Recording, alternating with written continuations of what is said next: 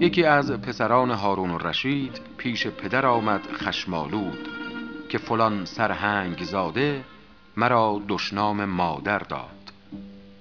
هارون ارکان دولت را گفت جزای چنین کس چه باشد؟ یکی اشاره به کشتن کرد و دیگری به زبان بریدن و دیگری به مصادره و نفی.